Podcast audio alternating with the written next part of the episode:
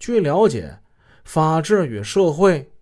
倒是一家合法的期刊，但是这份副刊上的目录页上标注的是《法治与社会》2005年9月的特辑。特辑在显著位置上有三点特别声明：一、本特辑刊本为送审样本，非卖品；二、本特辑文字为初教稿，欢迎指正；三、本特级版式为暂定版式，正式版式待定。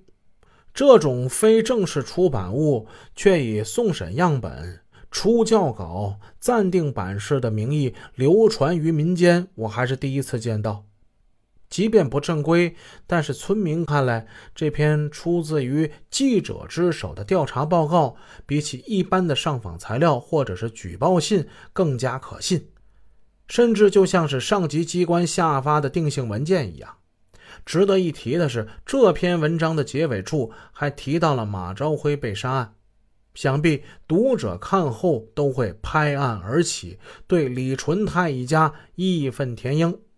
法纪不存，组织失察，督察失控，顶着全国劳模、人大代表光环，贪得狂妄、贪得无厌的村官。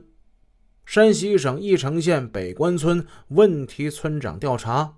作者任野。初秋的北京凉爽宜人。经过了异常闷热难忍的桑拿天，连续长时间的折磨，京城人们都以闲宜的心态享受着金秋时节的美好，而记者却没有这番好心情。手头上那辗转送达的一沓举报材料，实在是搅得人心烦意乱。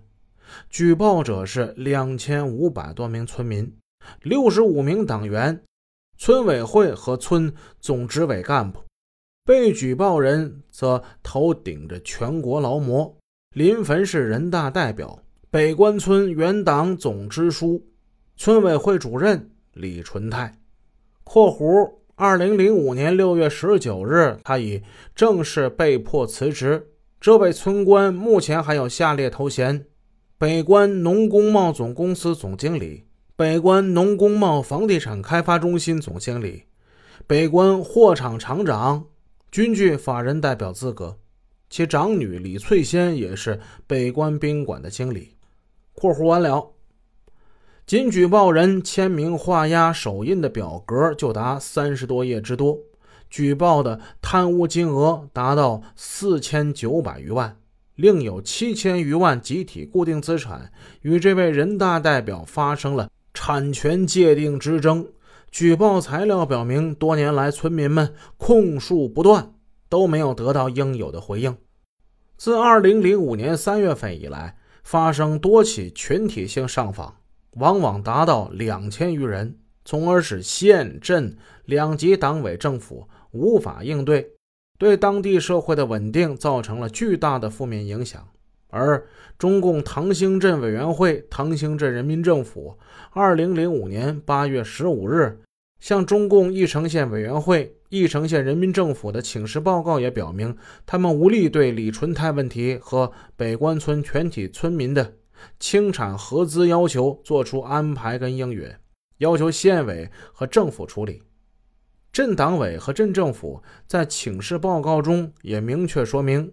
此问题如不尽快处理，将会再次引起大规模的群体性上访事件。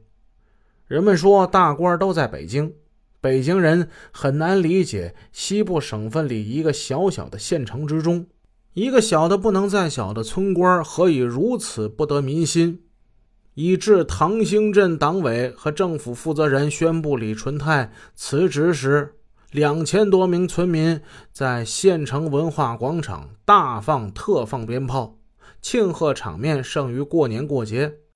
一个小的不能再小的辞了职的村官，何以让县乡两级党委政府都没有人敢组织审计力量进驻该村进行集体资产清算和对离队人员进行审计呢？记者带着许多不可思议的问题，悄悄地走进了义城，走进了北关。一霸道北关，权倾一城。